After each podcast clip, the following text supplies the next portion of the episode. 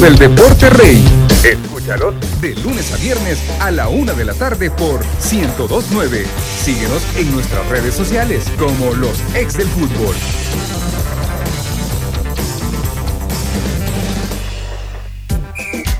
El único programa con especialistas en el tema.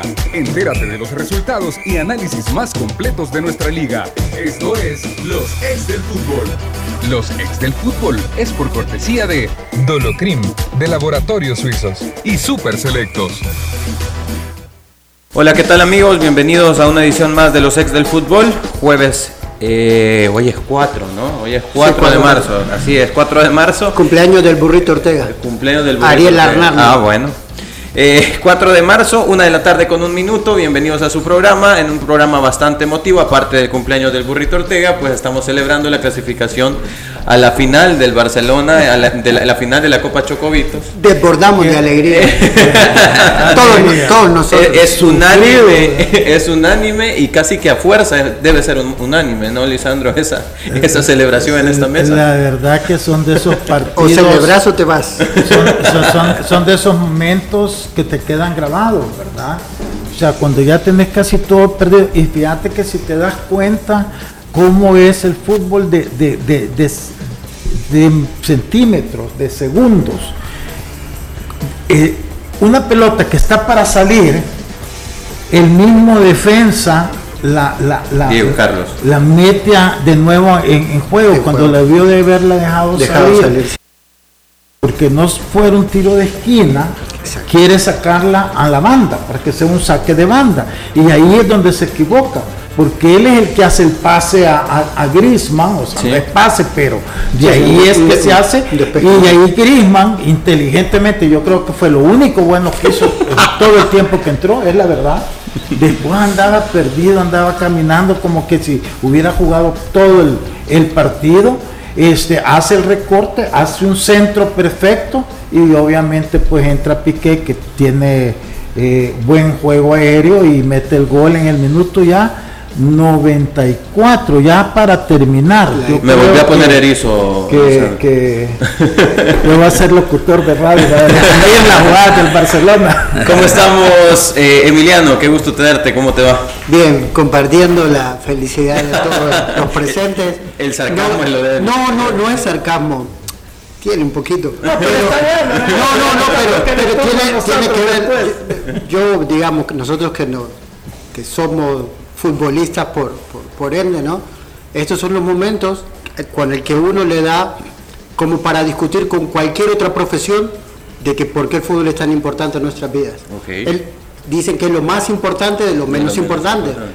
pero lo que sintieron los doctores, los cirujanos en ese minuto 94, a ver si lo sienten en, Sí. en otra en otra especialidad de sus vidas y me avisan. Claro, sí, totalmente. Y otro que debió haber sentido a flor de piel también todo lo que sucedió en, en- en el partido, pues definitivamente el profesor lo teníamos bombardeado en el grupo acerca de era penal, no era penal, era penal, no era penal. Hu- Hubo tres jugadas de penal o de discutidos penales que pudieron haber sido eh, bastante polémicos. Profesor, ¿cómo se la pasó viendo el partido? Hola, ¿cómo estás Manuel, Lisandro, Emiliano, a todos los redes escuchas que nos sintonizan a través de la 102.9 y las diferentes plataformas digitales, ahí a través del canal de YouTube, los que nos están viendo, ¿verdad? Así que, bueno, como yo sabía más o menos cómo iba a ir este partido, después de que salí el programa el día ayer, me fui solito ahí a un lugar donde eh, de comida rápida ahí, ¿verdad? Donde estaban transmitiendo el partido para, me senté para ver el partido porque sabía que iba a dar temas para hablar, ¿verdad? Iban a haber circunstancias, situaciones y, y qué bien se siente ver el partido así y ver las circunstancias y saber que se han tomado las decisiones correctas. Correcto. Ya habíamos hecho el análisis de, de José María Domínguez Martínez. ¿Qué es eso, verdad? Ahí uno puede ver la expresión de la sobriedad de un árbitro que entra dentro de la dinámica de la estructura que, que pide FIFA. Es el árbitro concentrado, tomó las decisiones que tenía que tomar y en aquellas circunstancias que eran de auxilio, porque posi- bueno, todos de repente vemos, repetimos la- las circunstancias, las acciones para tomar una decisión y todavía tenemos alguna duda, ¿verdad? Él tiene que tomarla en cuestión de, De segundos. de segundos o en fracciones de segundos y se dejó apoyar. Y creo que en general manejó las situaciones. Hay cuatro puntuales, ¿verdad? Igual podemos, cada quien puede sacar eh, situaciones eh, a comentar sobre ese respecto, digo, el aficionado en general, ¿verdad? Porque estaba viendo la discusión en redes, que obviamente para aquel que es eh, barcelonista, las decisiones fueron correctas, y luego la otra contraparte, ¿verdad? Ya sea que sea a favor del Sevilla o, o, en contra del Barça. O en contra del Barça o, los que son madridistas empiezan a sacar esas circunstancias, ¿verdad? Que ahí no se queja y que ahí no, no, no hay crítica para el Bar.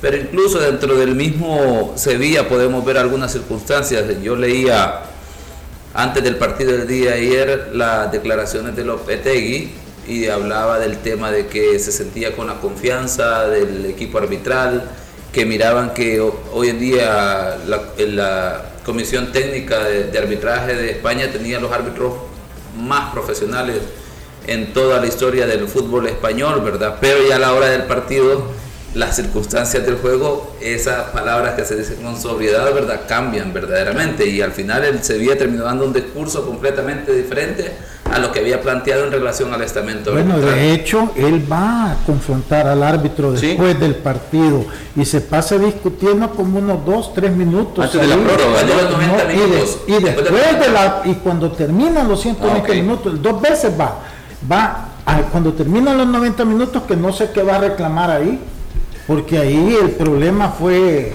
no, no hubo nada que reclamar, a lo mejor la, la amonestación y expulsión del jugador ese, pero ese ya fue en el último minuto. La de Fernandina. Este, que después en las declaraciones sale diciendo que se quedó con un jugador menos por mucho tiempo. Yo no entiendo mucho tiempo, si fue en el minuto 92 que lo expulsan y el gol en el 94. Este, y cuando termina, otra vez va a reclamar. Pero mira, yo siento que eso es normal, ¿verdad? Yo pienso que, que cada quien eh, en, en, su fanatismo eh, defiende lo que cree que es. Pero cuando uno ya fríamente ve las cosas, yo creo que el único, para mí, penalti no marcado que debió de haberse sancionado es el codazo que le hacen a Bray. Bueno, porque ese es sin ninguna provocación ni nada, es simplemente el defensor y con toda la intención, porque le da en dos oportunidades eh, y, eso ahí no entró el bar y eso que repitieron la jugada, como que sí había duda de entrada. Entonces, por lo demás, bueno, yo aquí con el maestro que tenemos en la mesa, que nos ha, enseñado cuándo es penalti y cuándo, no. Entonces, de hecho, ayer que, ¿para qué perder el tiempo discutiendo que no fue penalti? Cuando, cuando estaba viendo el partido, yo decía, bueno, qué privilegio tenemos de que mañana podemos hablar con un especialista eh, al respecto. Hay cuatro jugadas, bien mencionaba usted, profesor. Hay cuatro jugadas y quizás vamos una por una. Vamos una por una. En el, eh, el, penal sancionado a al Sevilla, eh, cuando en el minuto, no recuerdo exactamente el 73, minuto. Al 73. Al 73 entra Lucas Ocampos al área y eh, ingresa, a mi juicio, no puede desaparecer de la jugada como para no tener contacto con el jugador, pero no quiero sesgar su, opinión. ¿Es penal a favor de, Sevilla? Vamos a ver, en esta jugada... Eh, perdón, antes de que usted hable en Helmer, hay una toma donde se ve bien claro que Ocampo pisa el pie de Lingüesa, ¿sí o no? Está bien claro. O sea, que, el que inicia el contacto es el delantero. Pues pasa que son detallitos que nadie ve y nadie comenta porque se van al bulto. ¿Fue o no? Empiezan a discutir antes de hacer un análisis de toda la jugada.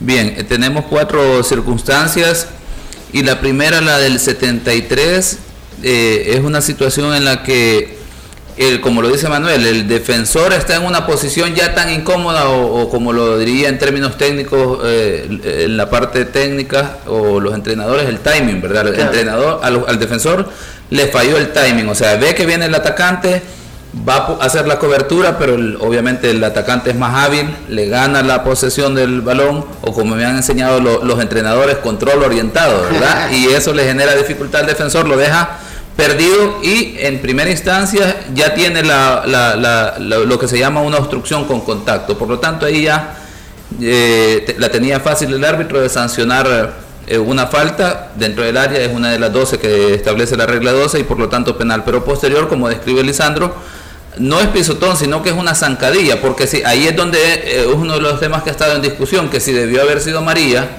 para el defensor del Barcelona, pero no, porque es una zancadilla. Si es pisotón, entonces estamos hablando de una jugada temeraria y no tiene nada que ver si es una situación de oportunidad manifiesta de gol o ataque prometedor.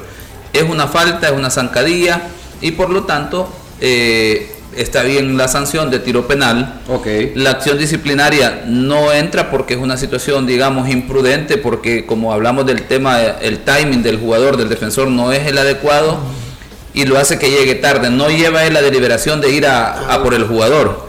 Entonces ahí ya prácticamente penal, tiro, eh, eh, tiro de penal y la parte disciplinaria tampoco entra por el hecho que eh, si hay una toma amplia, eh, eh, podemos decir que eh, atrás está Piqué, ¿verdad? Que va a ser la cobertura, una posible cobertura y por lo tanto ya eso le quita elementos a la jugada de ataque, promet- de ataque prometedor o, o de oportunidad manifiesta de gol y claro, ¿verdad? El árbitro, eh, como lo manejó el partido, arbitraje práctico, falta y tranquilo. Claro, ya luego después de las consecuencias todos empiezan a decir, ah, es que si hubiese amonestado al minuto 73 estaríamos hablando de otra historia. Pero es como que hablemos de la, de la jugada al minuto 103. Ok, Según eh, Elmer Bonilla, era penal. No sabe cómo le hubiera discutido eso yo, profesor, si me pite ese penal, pero vamos a pasar a la siguiente. Yo no estoy muy de acuerdo. Ni yo, pero bueno, dejémoslo pasar. Pero, bueno, Yo estoy, yo estoy completamente de acuerdo. bueno, minuto 87, Messi dentro del área patea, la pelota en un eh, iba en dirección a la portería, cuando se lanza a tapar eh, Ocampos, la pelota pega en el pecho de Ocampos y luego ya cuando va hacia el suelo, cuando va cayéndose, eh, la pelota da rebote en la mano de Ocampos. Esto en el minuto 87. Se reclama penal a favor del Barcelona, era penal. No, esa me parece que fue al 85, ¿me Perdón, corrigen? Sí, sí, sí, sí, es, es la misma, exactamente. Por- no, es que eh, vamos a ver, al 87 le tenemos la del Englet. Eh, eso fue ya en el minuto No, 100. Ese fue ya, ya en Eso el ya fue en el extratiempo. Ah, ok. Minuto Ah, pues lo 80. tengo, tengo mal los apuntes, bien. Minuto 87 es esta, eh, del patea a Messi, le cae en el pecho a Ocampo y cuando va para abajo al suelo la toca con la mano. ¿Es penal o no es penal? En esta circunstancia, y lo ya había, eh, eh, les cuento a los radioescuchas que habíamos iniciado ya las baterías con todo, ¿verdad? Antes de iniciar el programa y, y, ah, habíamos discutido esta. Es una situación en la que la pregunta es, ¿qué hubiese pasado si no le pega en el brazo al jugador? No tiene mayor impacto la jugada porque el, prácticamente el cuerpo del defensor es, la, es el que eh, evita que el balón vaya a la portería No, el brazo. y, y no el brazo. Y, entonces, Sí, y yo, una yo si- tengo, yo tengo una jugada así con Vicente Ruiz en un chalate de Santa Tecla. pero- que quedó completamente clara. También aquí la discutimos. Pero, el punto, Elmer, ahí no es si la pelota vaya, le pega al- en el cuerpo, vaya, entonces no iba en dirección. Ese es el argumento por el cual tú decís que no es penalti. Pero el punto es que cuando el jugador cae al suelo y le pega, la pelota debió, vaya, le rebota y debió de haber seguido su curso. El problema es que el defensa ahí la, la detiene con la mano. Es como que la agarrara. Pudo haber venido el rebote Sí. en dirección a Messi otra vez. Ah, ¿no? Ajá, y ahí es donde este ya para mí es que se puede convertir en penalti. Así es. Va, Ahí él la detiene con la con la con la mano.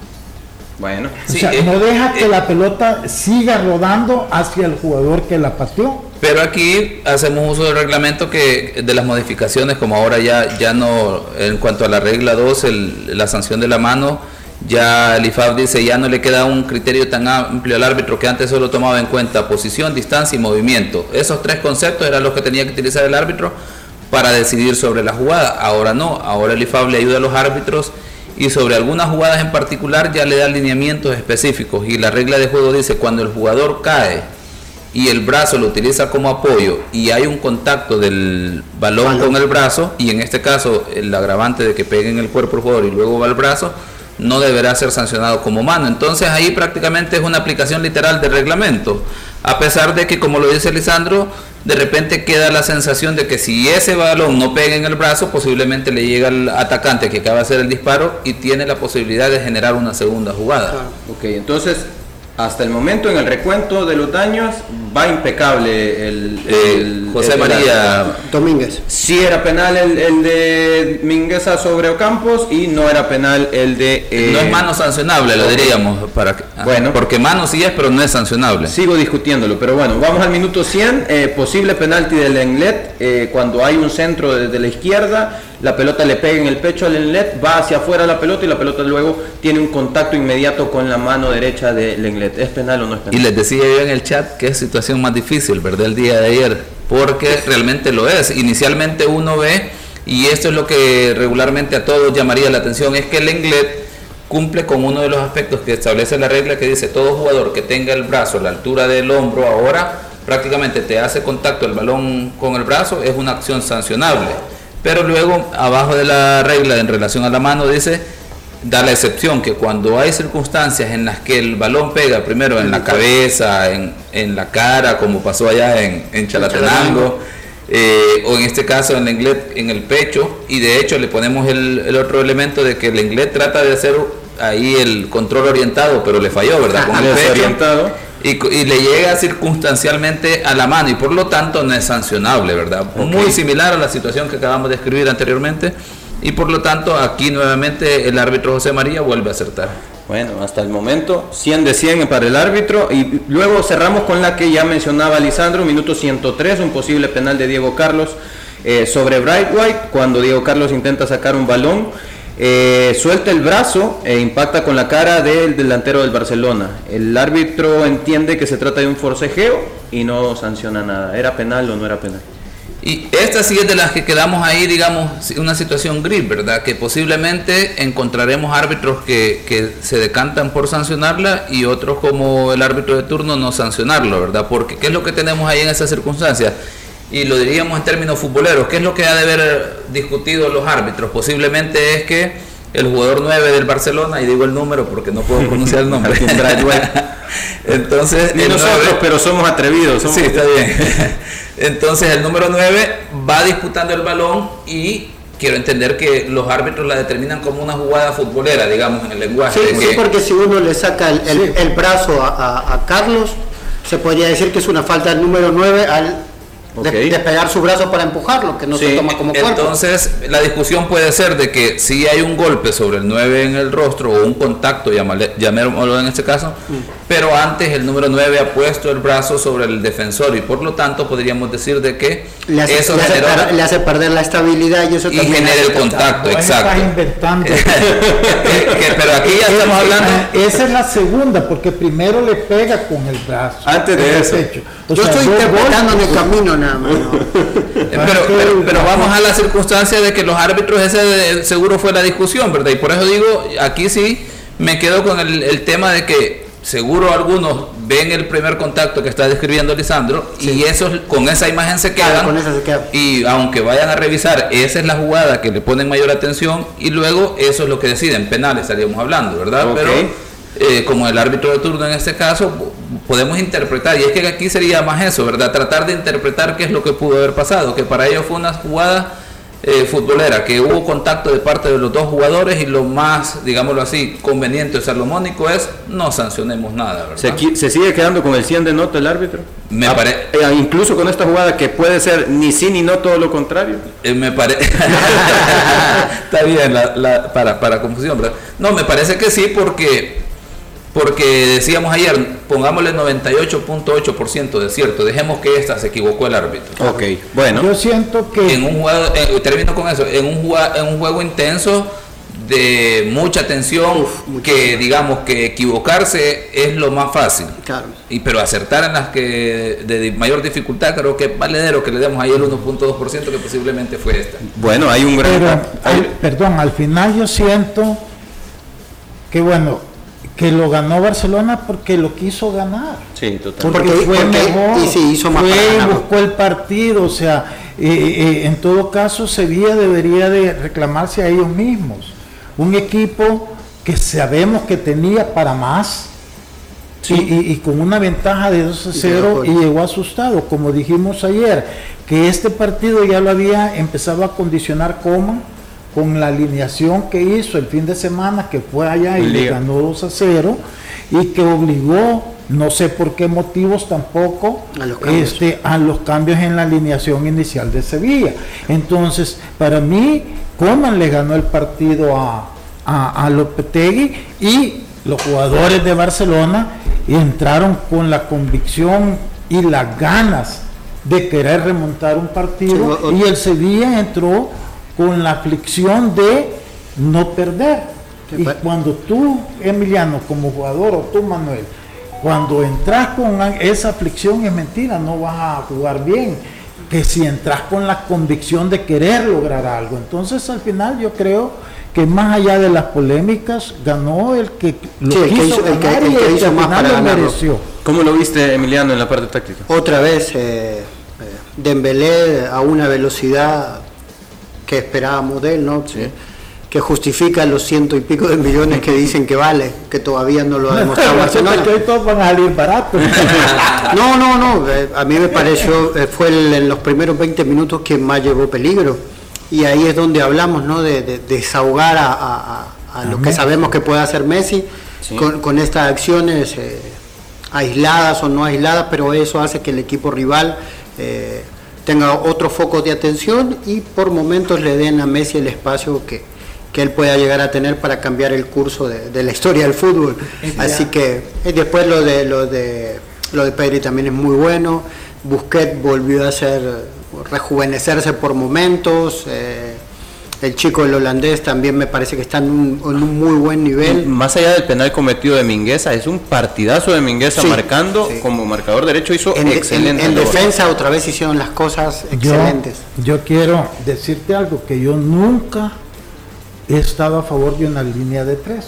No me pregunto, yo siento que la línea de cuatro siempre te vuelve un equipo más ofensivo. Pero este, este Barcelona, como ha jugado estos últimos dos partidos, Sí. con esa línea de tres, es todavía más ofensivo porque te liberan los laterales, o sea, tiene los, creo yo, los defensas centrales idóneos para jugar Para línea de tres. A mí, a mí me, Y- y- me lleva a, a 20 años atrás. Ajá. Es, parecería que Kuman se puso a ver a la Argentina del 86 del- de, de Bilardo con Maradona, él tiene a Messi y hizo algo similar. Obviamente los, los ritmos de hoy de juego son, son Es que muchísimo normal. diferentes, pero el planteo es exactamente igual. Puso a tres marcadores centrales. Y es que normalmente, perdón Emiliano, cuando jugás con línea de 5 es para defender, va. Pero Sí. aquí es que lo pone en línea 5 pero para atacar. Así es. Que es distinto. Claro. Tenemos muchísimos comentarios de nuestra gente, de los genios de la tribuna. Vamos a adelantar incluso esta sección porque la gente está bastante eh, deseosa de comentar eh, con nosotros no este sé partido. si nos ha escrito el que nos dijo ayer que era Copa Chile. Escribió ayer en la tarde, escribió ayer en la tarde, pero bueno, ojalá se comunique con nosotros. Espinosa. Aquí, exactamente. Aquí hay saludo, espacio- saludo al amigo. Un saludo. Hay espacio para todos. Vamos a escuchar a nuestros genios de la tribuna.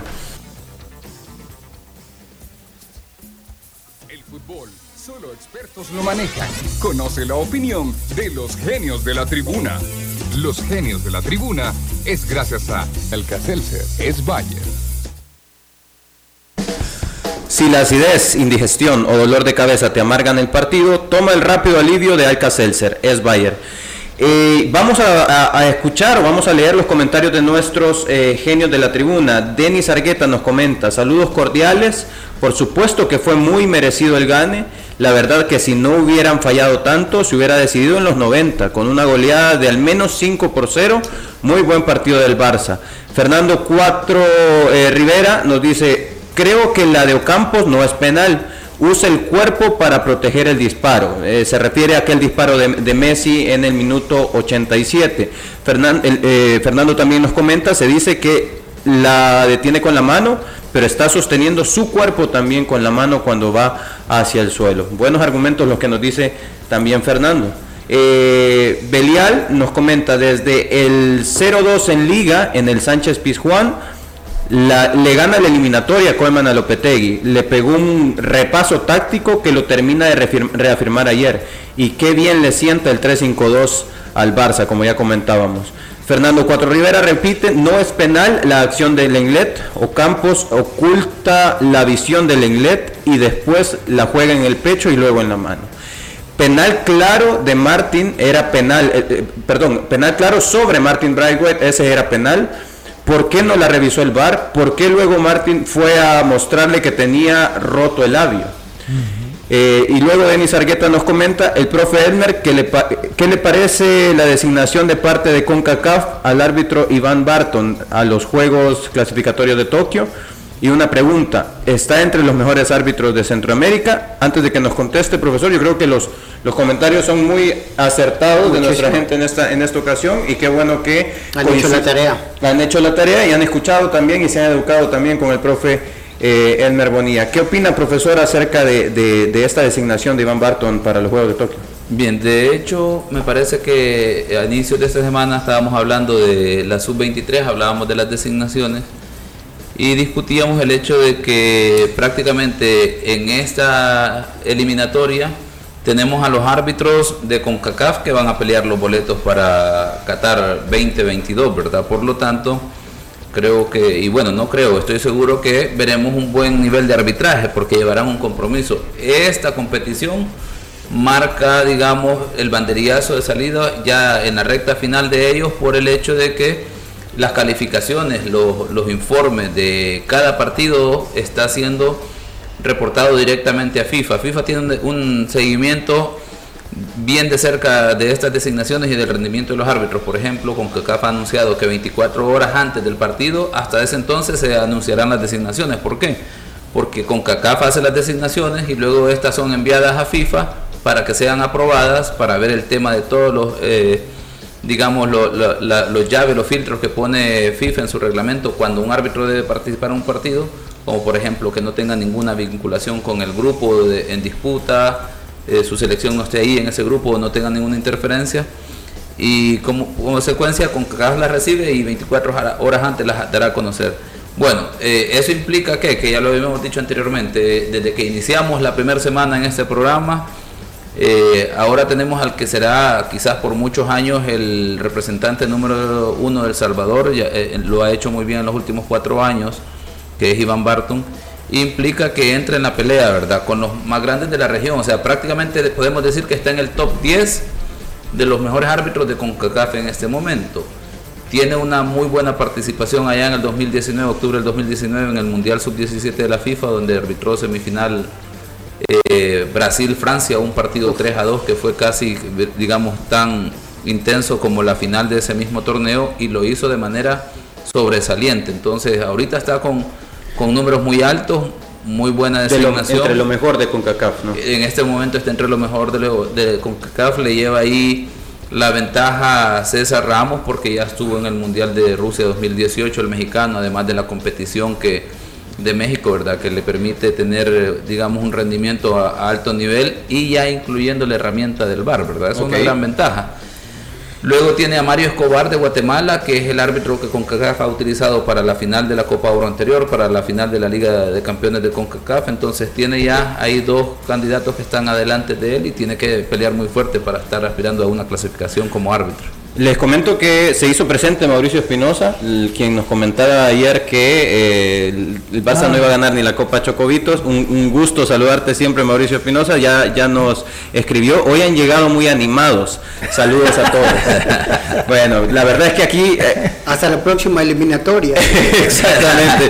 un gusto. El próximo partido, un gusto siempre, Mauricio. Gracias por estar pendiente. Es que ayer nos comentaba durante, durante el partido. quería, ¿cómo se dice? Estaba Chipotear. Sí, y, durante el partido nos decía eh, cómo sufren, cómo sufren. Pues la verdad es que sí, lo sufrimos, hay que aceptarlo, sí se sufrió, pero qué bueno. bueno, cerramos eh, los genios de la tribuna.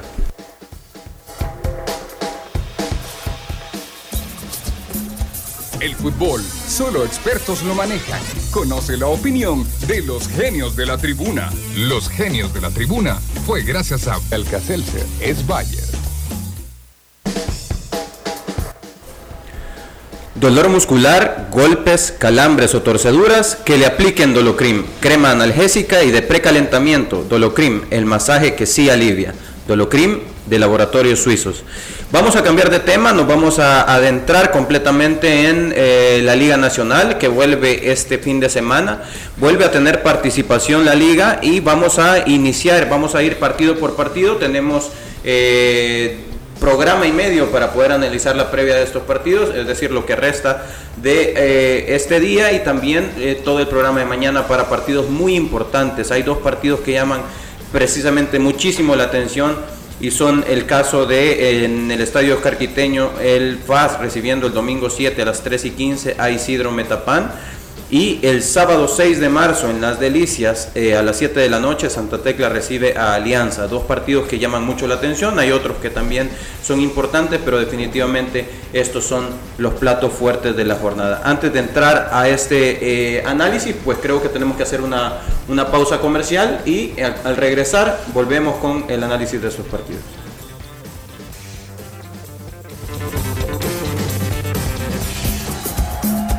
Los ex del fútbol. Regresamos. Con el número 10 entre el pollo frito y con el 22 la hamburguesa doble, la alineación se de miedo. Si la alineación está peligrosa, saca tu defensa con Alcacelser. Rápido alivio de acidez, agruras, indigestión y dolor de cabeza. Con Alcacelser disfruta tus momentos. Es Bayer. Si los síntomas persisten, consulte a su médico. Lea cuidadosamente indicaciones del empaque.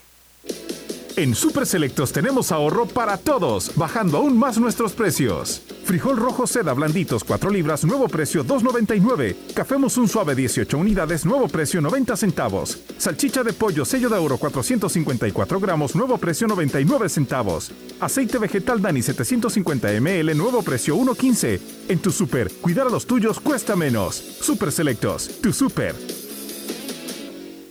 Con el número 10 entre el pollo frito y con el 22 la hamburguesa doble, la alineación se de miedo.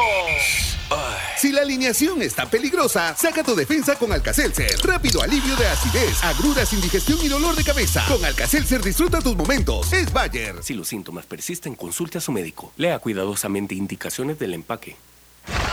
Fuerte entrada sobre el jugador que cae al terreno lesionado. ¡Que le apliquen Dolocrim! Que el dolor y los calambres no detengan tu juego antes y después de hacer deporte. ¡Que le apliquen! Potente crema analgésica y de precalentamiento que alivia el dolor muscular, golpes y torceduras. ¡Que le apliquen Dolocrim! El masaje que sí alivia. Dolocrim, de Laboratorios Suizos. Gracias a Dolocrim. Con el número 10 entre el pollo frito y con el 22 la hamburguesa doble, la alineación se de miedo. Si la alineación está peligrosa, saca tu defensa con Alcacelser. Rápido alivio de acidez, agruras, indigestión y dolor de cabeza. Con Alcacelser disfruta tus momentos. Es Bayer. Si los síntomas persisten, consulte a su médico. Lea cuidadosamente indicaciones del empaque. El número 10 entre el pollo frito y con el 22 la hamburguesa doble, la alineación se de miedo. Si la alineación está peligrosa, saca tu defensa con Alcacelser. Rápido alivio de acidez, agruras, indigestión y dolor de cabeza. Con Alcacelser disfruta tus momentos. Es Bayer. Si los síntomas persisten, consulte a su médico. Lea cuidadosamente indicaciones del empaque. Continuamos con los ex del fútbol.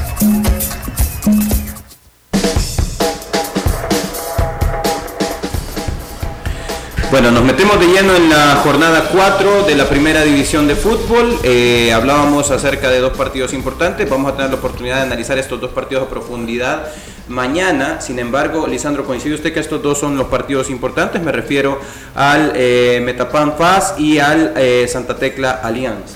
Sí, yo creo que definitivamente, pero yo le agregaría uno que este, puede realmente este, definir cuál va a ser la tendencia final de ese grupo y es el que va a jugar Águila con Limeño, ¿verdad? En Santa Rosa de Lima. Eh, el líder juega en su casa con Jocoro, pero si ellos hacen su tarea y, Firpo gana eh, a Jocoro, estos dos equipos pueden dejarle la vía libre ya a Firpo para terminar en una primera posición, dependiendo cómo resuelvan ellos. Le compro la idea, es importantísimo. entonces es un partido. Empezó diciendo el líder, no dijo el nombre del equipo. es, un le cuesta. Es un partido importante que va a jugar Águila con Limeño para los dos. Okay. Porque Águila si gana, bueno, va a ser un paso correcto este, de las dudas que tenemos hasta ahorita. Ahí está. Y Limeño de repente puede convertirse en la novedad por el hecho de que este ya va a contar, esperemos nosotros, con los 12 nuevos colombianos que sabemos que uno de ellos como mínimo tiene un gran cartel también y ahí podrían ellos de, ya levantar la bandera también de una posible candidatura para pelear con Firpo en esa primera posición. Entonces, para mí ese partido también es clave, este, eh, más que el líder no va a jugar el partido clave de ese grupo. Así es. Eh, platiquemos acerca de este partido, profundicemos entonces respecto al partido que se da el sábado 6 de marzo en el estadio Dr. Ramón Flores Berríos en Santa Rosa de Lima, Municipal Limeño recibiendo a Club Deportivo Águila a las 3.30 de la tarde. Por lo menos está jugando 3.30 de la tarde y no como en algunas ocasiones se ha jugado en, esa, en ese estadio a las 2 y media de la tarde. No, Emiliano, qué, dolor. Cómo duele solo, solo enterarse de la noticia de que uno tiene que jugar a esa hora. ¿Cómo ves el partido? ¿Coincidís que este partido es el, uno de los más importantes de, de, la liga o de la jornada? Sí, mucho. Mucho por, por lo que hablamos anteriormente de, de las dudas que, que, generaba Águila, ¿no? Después de, bueno, haber eh, lamentablemente perdido la final, ¿no? De haber encontrado una forma, cómo llegar a la final, haberla perdido y después de ahí parecía que el equipo entró como en una nebulosa, ¿no? Eh, empezando con el cambio de entrenador, que se fue sin decir nada, con un entrenador que yo en mi caso no sabía y estaba sentado en las gradas, ya lo tenían listo y, sí, después poco, poco movimiento dentro del equipo, ¿no? Eh, las dudas de Nico, eh, los refuerzos eh, que, no llegaron nunca, parecería, se desprendió de algunos jóvenes con talento que creemos que, que con rodaje les podían haber dado una variante dentro del equipo, más frescura. El, insistir con, que me parece de, por otro lado algo lógico, el insistir con, con los extranjeros, que, que son muy criticados, eh, sobre todo por la parte izquierda, ¿no? que, lo hacen jugar con pierna cambiada, a Marlon, Y, que no encuentran la sintonía ni, ni, ni, con eh, Mayen ni, ni, con el, su otro compatriota brasileño en el medio de la cancha. Entonces, Jean Maciel. Entonces eh, es, es, muy difícil. Está bien el entrenador tiene tiempo para trabajar, o ahora tuvo 10 días para tener el grupo tranquilo, para poder aceitar todo, pero como, como hablaba Lisandro la semana pasada, eh, el fútbol nacional necesita de un águila mejor, que, comparta más, que comparta más su información, que cree una expectativa mayor y sobre todo que, pueda arreglar lo que parecería que hay internamente eh, eh, una desinformación total, no solo hacia el aficionado, sino que también hacia, eh, hacia la prensa, ¿no? sobre los movimientos del equipo. Eh, eh, el que Águila esté bien es, buenísimo para la liga, es excelente porque es una plaza fabulosa, un equipo de historia y un equipo que sabemos que puede jugar mucho mejor de lo que lo está haciendo. después, por el otro lado tenemos a Limenio, que, ya, que, ya, había dejado buenas sensaciones anteriormente, que creo que se ha reforzado muy bien, por lo menos en nombres que cuando todo parecía indicar que, bueno, que, perdía, eh, modificó con cambios y le saca un punto de visitante a Águila fabuloso, que, le hizo desnudar lo que hoy nosotros estamos hablando como un equipo con muchas dudas, y más con el aporte de, de los colombianos que vienen con un cartel eh, excelente que ojalá que puedan aportarle eh, esa variedad y ese salto de calidad al fútbol salvadoreño que, necesitamos para el espectáculo. Sí, la verdad es que sí coincido con que lo más relevante de esto, a ver, parecería que al contrastar a ambos equipos, eh, tenemos a un equipo que mantiene eh, sin sorpresa, ¿no? más allá de lo que pasó en el cuerpo técnico, que yo también coincido contigo que yo no, no, ni, no estaba ni, ni siquiera enterado que ya se tenía el plan de un nuevo entrenador para esta nueva temporada eh, pero a nivel de estructura deportiva el equipo pues no ha mostrado mayor cambio. Eh, parecería ser que eh, daría continuidad a lo del torneo anterior contra un limeño que se ha reforzado muy bien. Creo que ese es el punto a destacar en este, en este partido, el, el hecho de cuánto puede rendir los extranjeros, el caso de Eisner Loboa con, con muchísimo cartel, un tipo que hace, desde hace 10 años ha sido admirado en Liga Mexicana.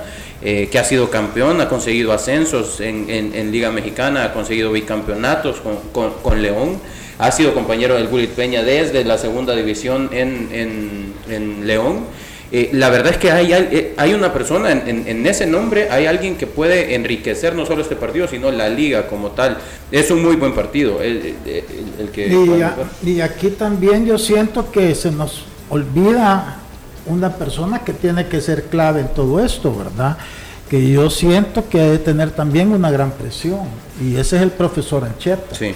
Porque después de la eliminación en, las, en, en los cuartos de final, eh, a manos de un Jocoro totalmente diezmado, pues por ahí también Sí, anduvieron los rumores de que no iba a continuar. Al final este, lo ratifi- ratifican en su cargo, le hacen estas este, contrataciones.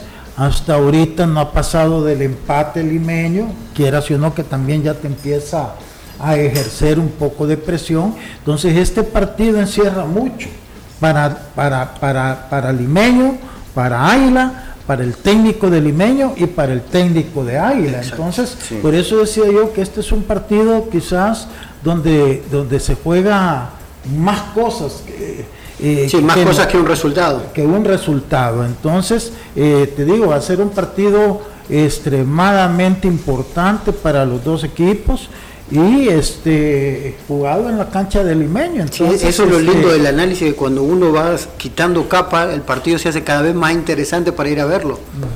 Sí, porque no solamente se juegan los tres puntos, sino que todas las repercusiones Pues sí. que pueden haber en la semana posterior. y te das cuenta, hay un montón de cosas, ¿verdad? O sea, los mismos jugadores también, acordate que quedaron eh, castigados, ya hoy el equipo, tengo entendido, ya está completo el municipal limeño.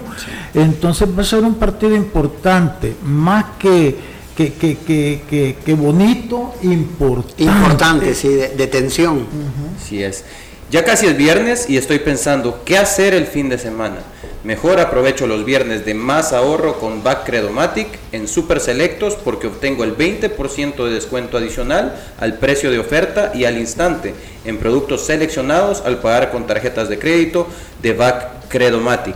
Bueno, y ahí venden vinos, acuérdense también. ya, mañana es viernes, ¿no? Buen, buen Malbec. hay, que, hay que prepararse ya. Bueno, estábamos contrastando el partido de Limeño Águila porque eh, no solamente es importante por lo que suceda en ese encuentro, sino que también puede dar pauta a lo que pueda eh, significar la tabla de posiciones en ese grupo 3, en ese grupo del oriente del país y nos trasladamos al otro partido, ¿no? Al partido más importante de la jornada, que es el de Firpo contra Jocoro. El super líder. El super líder, el Me hiciste pensar por un segundo. el super líder del grupo de Oriente eh, Firpo contra Jocoro va a defender el, el campeonato de la Copa Cojutepeque, ¿no? Eh, Firpo. El grupo de la muerte. El grupo de la muerte. No, bueno, vamos a, a- a hablar acerca de este partido. Firpo recibiendo a Jocoro, Firpo en, en casa recibiendo a un equipo que no ha hecho muy bien las cosas en este torneo. Eh, pero se han visto se han visto cosas, ¿no, profesor? Se han visto cosas acerca de Firpo. Voy a local. empezar yo con ese partido y, y creo que, y, y- y ojo, que no Sí, tiene, nada, usted que no tiene nada que ver con, con- con lo que, hemos- que ya Manuel está de regreso y que lo vamos a empezar a molestar. Pero creo que que, con eso, acepto. pero creo que, pero creo que Jocoro es uno de los equipos que se ha visto beneficiado por este parón porque no, no inició con ritmo entonado, ¿verdad? No ha llenado las expectativas de lo que todos los que vimos en los cuartos de final, en la semifinal contra Limeño y Águila respectivamente. ¿Qué es lo que ha presentado ahora en este torneo? Creo que ese parón le puede beneficiar. Se encuentra con la, bueno, ahora la disyun- disyuntiva porque Firpo ya ganó en casa, ¿verdad? Ya no, ya no está ese, ese, eso de que Jocoro puede llegar y ganarle a Firpo. Firpo, como dice Manuel, super líder en este momento, tiene que corroborarlo, pero me atrevo a que Jocoro puede dar la sorpresa. Super líder. Super líder, 7 Me- puntos. del grupo. Me atrevo a decir que, que se puede llevar una sorpresa con este Jocoro, este, este partido, ¿verdad? Porque es la oportunidad de Jocoro en un terreno de- de- como el Sergio Torres que le puede dar la oportunidad de desarrollar una buena idea de juego.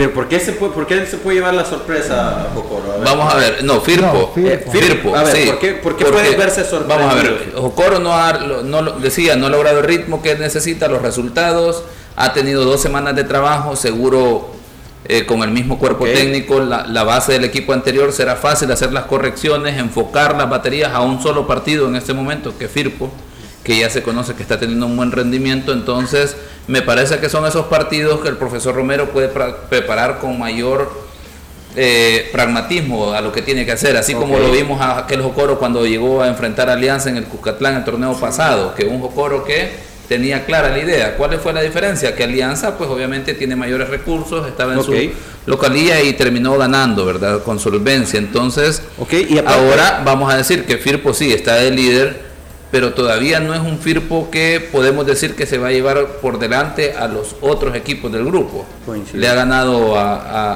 a Águila tranquilo, creo que fue superior, pero tenemos que también resaltar que Águila no está pasando por un buen momento, pues entonces él le llegó a, a ganar al mismo coro en, en tierra de juego, un juego. 2 a 1 que eh, remontó. Entonces esas, esas situaciones tenemos.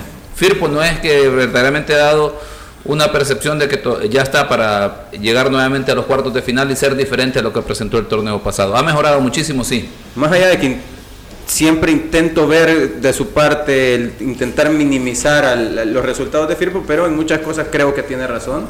Creo que eh, Firpo, si bien es cierto, ha modificado un poco su forma de atacar. mm, En cuanto a volumen de fútbol, aún le falta al equipo por llegar a, consolidarse como el gran candidato a llevarse incluso este, este grupo. ¿no? Eh, creo que, que Firpo es, es un equipo que tiene que seguir creciendo, que tiene que seguir mostrando voluntad más que todo con el- la tenencia de pelota. Eso es lo que, lo que le, ha, le ha fallado en, en- esta temporada. Firpo ha tenido muy buenos circuitos, se ha desplegado de repente su transición de defensa a ataque y sus goles que han, funcionado en, esa, en, ese, en, en ese, en ese área, en ese rubro, pues han sido muy buenos pero le falta mucho por eh, demostrar para quedarse con este grupo. Eh, Jocoro, al contrario, como bien dice el profesor, Jocoro se ve con la necesidad de eh, sumar puntos, tiene un solo punto. Eh, ¿Cómo está la tabla de posiciones? Firpo tiene siete puntos como líder, Águila tiene cuatro, luego Municipal Limeño tiene tres y Jocoro tiene un punto. Y este parón, pues probablemente le pudo haber venido muy bien eh, a Jocoro. Yo, yo la verdad no, no, no lo veo así. Yo creo que va a ser un partido que Firpo va a sacar los tres puntos. Eh, creo que está haciendo dentro de que le falta un montón, pero ha sido quizás el equipo más regular, este, con momentos de buen fútbol, momentos perdidos, pero eso es normal en los Sí. inicios de todos los torneos. Creo que tienen la motivación en este momento, que eso es importante, cosa que Jocoro no la tiene. De más allá que tú planifiques, no es lo mismo planificar con entusiasmo que planificar con dudas y con presiones. Exacto. Y yo siento que Jocoro ahorita está también con muchas presiones porque este, tiene un punto de 9 después que clasificaste a, semifinales. Entonces, este, en cambio, Firpo todo lo contrario. Eh, Yo siento que este va a ser un partido donde para mí Firpo no debería de tener problema en el sentido de que no va a ser fácil como ningún partido lo es, pero tiene todo para ganar y seguir manteniéndose en primera posición. Y dependiendo del resultado del partido que analizamos anteriormente entre Limeño y Águila, puede salir reforzadísimo con más puntos de ventaja con relación al segundo lugar. Entonces, yo creo que Firpo no va a dejar pasar su oportunidad y va a terminar este con una victoria que lo va a seguir manteniendo líder en su grupo. Se consolida como líder en el grupo para Lisandro. Eh, a ver, Emiliano, quiero hacerte una pregunta. Nosotros tenemos una, una percepción respecto a los estrategas de este, de, este partido, que son tanto eh, Gamarra como el caso de eh, el profesor Romero. Y principalmente el profesor Romero creo que se ha ganado el respeto de mucha afición y de muchos, mucha gente del medio, porque con, muchas veces con pocos recursos ha logrado conseguir muchas cosas. ¿Cómo ves este duelo en los banquillos, eh, tanto de Firpo como eh, de Jocor? Igual, con, con presión, creo que Lisandro tocaba un punto muy importante de Jocoro que fue perdiendo como color en, en- en el transcurso del torneo. Y tiene que ver también con el respeto que primero eh, ha ganado su entrenador y después que ha hecho ganar ya eh, eh, entrenando Jocoro también como equipo. El torneo pasado, si todos recuerdan, fue, fue la noticia porque era un equipo con un paso perfecto, que, que- que tal vez no jugaba tan bonito, pero jugaba bien, ordenado, luchador, típico equipo de Oriente, y poco a poco fue perdiendo color. Creo que esa presión también se fue trasladado afuera porque, bueno, vimos actitudes de la gente que trabaja ahí que no fue la mejor y que terminó con el escándalo de en el partido con Marte. Así es. Creo que estas cosas de, de cuando un equipo está presionado a ganar o a dar más, o, que la gente empieza a pedir más y no está preparado psicológicamente, no futbolísticamente, sino psicológicamente para tener esa bandera de, de candidato, entre comillas, se dan cosas como la que se dieron, que, que fue un escándalo que para mí es inadmisible, ¿no? lo que pasó en, en, en Jocoro con todas las expulsiones. Después de ahí calmaron un poco las aguas, ganó una eliminatoria a Limenio que donde era totalmente, eh, digamos, el, el punto, ¿no? porque era un equipo que no tenía nada que, que- que ganar, No en, teoría. favorito. sí, jugaba con muchos juveniles, con jugadores con poco rodaje y lo ganó muy bien y muy acertadamente. Y después de ahí, bueno, arrancó el torneo eh, ya con, con un poco con, con el descanso de la vacación, perdiendo ese empujón que le había dado eh, eh, la clasificación frente a, a Limenio. Y después de ahí eh, fue un equipo que no encontró variantes, ¿no? Empezó ganando contra Firpo, Firpo se lo da vuelta muy bien. eh, y, parecería que no encuentra el ritmo, ¿no? que extraña demasiado, eh, demasiado a las piezas que, que, bueno, que perdió. Su goleador, si bien sigue manteniendo un ritmo bastante acertado, pero ya no termina definiendo todas las situaciones porque encima son menos las situaciones de juego. eh, y entonces ¿Te referís a Ovidio, Ovidio, Oviedo Lanza, sí. Entonces, eh, han sumado algún que otro refuerzo que todavía falta acoplarse, pero, pero no, es un, no es un entorno fácil, ¿no? Porque han puesto la vara bastante alta. Supongo que para un, un lugar donde se mueve eh, de acuerdo a su equipo, las expectativas también de ellos son muy altas y, y también eso le puede llegar a jugar en contra. Para mí, Firpo, eh, ese, bueno, lo que mostró el torneo pasado era que típico equipo de Gamarra, eh, dientes apretados, eh, ordenado y, y a pelear las, todas las pelotas. Hoy creo que también se reforzó muy bien de lo que ya tenía y que no encontraban como que ritmo de juego ahí porque era un equipo más de lucha. Los jugadores que querían darle algo diferente a veces como que desentonaban. Y hoy eh, el tener, bueno, Caicedo le ha caído muy bien, eh, jugadores como Canales, que, que también tenía eh, pocas situaciones de gol y por momentos las aprovechó, hoy tiene mucho más acompañamiento, hoy, no, hoy él ya no es el faro Sí. a, a quien tirarle la pelota porque es un chico que físicamente si bien es rápido no es tan fuerte como Claro. para ir al choque contra los centrales. Hoy con el Caicedo él juega un poquito más libre y como el otro día con Águila él pudo aprovechar la oportunidad donde el foco estaba en otro lado y él se metió. Creo que, que lo de Cisnero ha sido muy importante en un equipo de que ya luchaba. Cisnero es un jugador con, con una lucha incansable y aparte con rodaje, que era lo que le había faltado en, en ese centro de la cancha a Firpo, ¿no? Tiene las dos cosas. Rodaje, lucha y aparte tiene ritmo. Y después de ahí, para mí, que, que espero personalmente que le vaya muy bien, pero creo que ha sido una de las mejores incorporaciones que ha hecho Firpo, que es lo de, Liza- de Álvaro Lizama. Creo que una vez que él entre eh, en la dinámica de juego y encuentre el, el- el lugar donde hacer que Firpo funcione, eh, va, va a ser un equipo realmente muy, muy difícil y con muchas variantes. Sí, es que mira, acordémonos que, que, que, que- que Firpo tiene mucho más recursos que, que Jocoro. Sí, en, en nombre y, sí. Y, y esa es la realidad, o sea, yo siento que Jocoro lo que hizo el torneo pasado superó las expectativas que todos tenían sobre Firpo. Sí. Entonces, tú no puedes estar midiendo a Jocoro en función de lo que hizo el torneo pasado. Ok. Lo que hizo el torneo pasado fue algo espectacular que, que como un cuento de hadas, ¿verdad? Pero hasta ahí nomás, los cuentos Ah, lo- terminan. Lo, que pasa que uno, Ahora uno es como espectador no podría pedir menos de lo que dio. Ok. No, pero como si tú estás consciente de eso, sabes que vaya, eh, eh, se les dieron las- lo que pasó con, en la serie con Limeño no es normal. Sí, sí, a claro. jugar. Entonces eh, llegó a un punto que no estaba eh, eh, eh, previsto que llegara. Entonces, si ahora queremos medir a Jocoro con esa misma vara del torneo pasado, estamos cometiendo un error. Y ellos cometen un error más grande porque ellos deben de estar conscientes realmente de sus limitaciones. Y si no las quieren ver, entonces, ¿qué va a pasar? Van a caer en frustración tras frustración cuando los resultados no se les estén dando.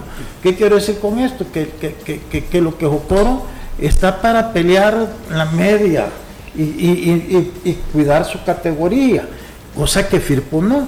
Firpo está para pelear y Ah, llegar a- al momento de, de realmente ser candidato a, a un título. Entonces, hay una gran diferencia. Entonces, yo creo que, que- que ya hoy este torneo, ya al- con relación a esa comparativa, ya empieza uno a mostrar hacia dónde va y el otro cuál es su realidad.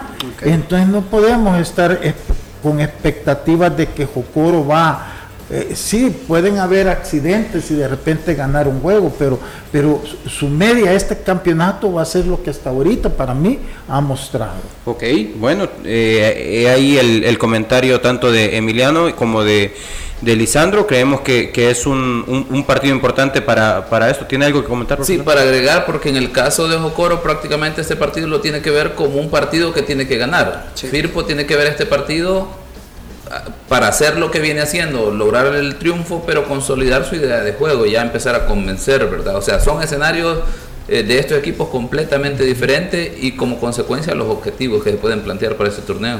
Bueno, ojalá termine igual eh, este, este fin de semana y que Firpo pueda seguir siendo super líder del grupo.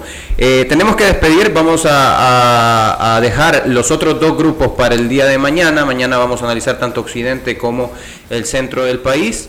Eh, mañana siempre a la una de la tarde puede sintonizarnos siempre a través de 102.9 para todo el país y a través de nuestras plataformas digitales eh, nos puede encontrar como los ex del fútbol. Nos escuchamos mañana, cuídese.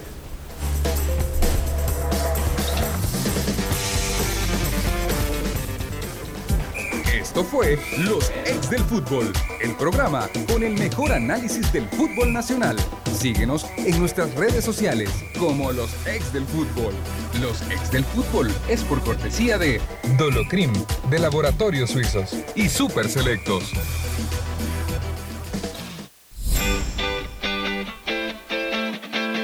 Ya quedas informado con lo mejor del deporte, gracias a los ex del fútbol. A continuación, llega la media tarde con Natalia Ulloa y Jennifer Valle por 1029.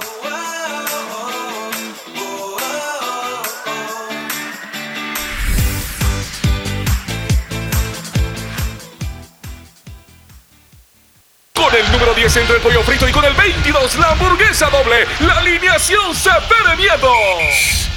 Si la alineación está peligrosa, saca tu defensa con Alcacelser. Rápido alivio de acidez, agruras, indigestión y dolor de cabeza. Con Alcacelser disfruta tus momentos. Es Bayer. Si los síntomas persisten, consulte a su médico. Lea cuidadosamente indicaciones del empaque. Porque el mundo cambia a cada instante. Grupo Radial Samix le informa.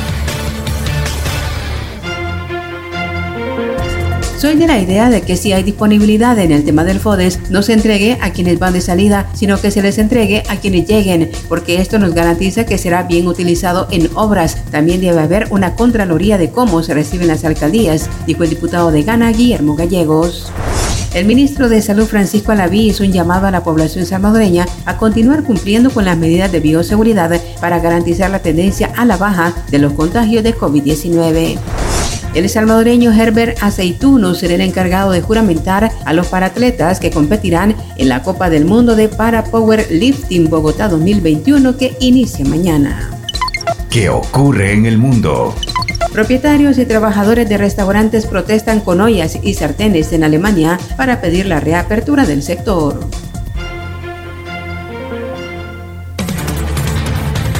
Lo que ocurre en El Salvador y el mundo. Usted lo conoce en Grupo Radial Samix. Con el número 10 entre el pollo frito y con el 22 la hamburguesa doble. La alineación se pone miedo. Si la alineación está peligrosa, saca tu defensa con Alcacelser. Rápido alivio de acidez, agruras, indigestión y dolor de cabeza. Con Alcacelser disfruta tus momentos. Es Bayer. Si los síntomas persisten, consulte a su médico. Lea cuidadosamente indicaciones del empaque. En Super Selectos tenemos ahorro para todos, bajando aún más nuestros precios. Harina de maíz uña blanca 5 libras, nuevo precio 1.90. Sándwich spread del chef 400 gramos, nuevo precio 1.50. Crema dental colgate, máxima protección anticaries 150 ml, nuevo precio 1.75. Blanqueador desinfectante magia blanca 1.895 litros, nuevo precio 1.60. En tu super, cuidar a los tuyos cuesta menos. Super Selectos, tu super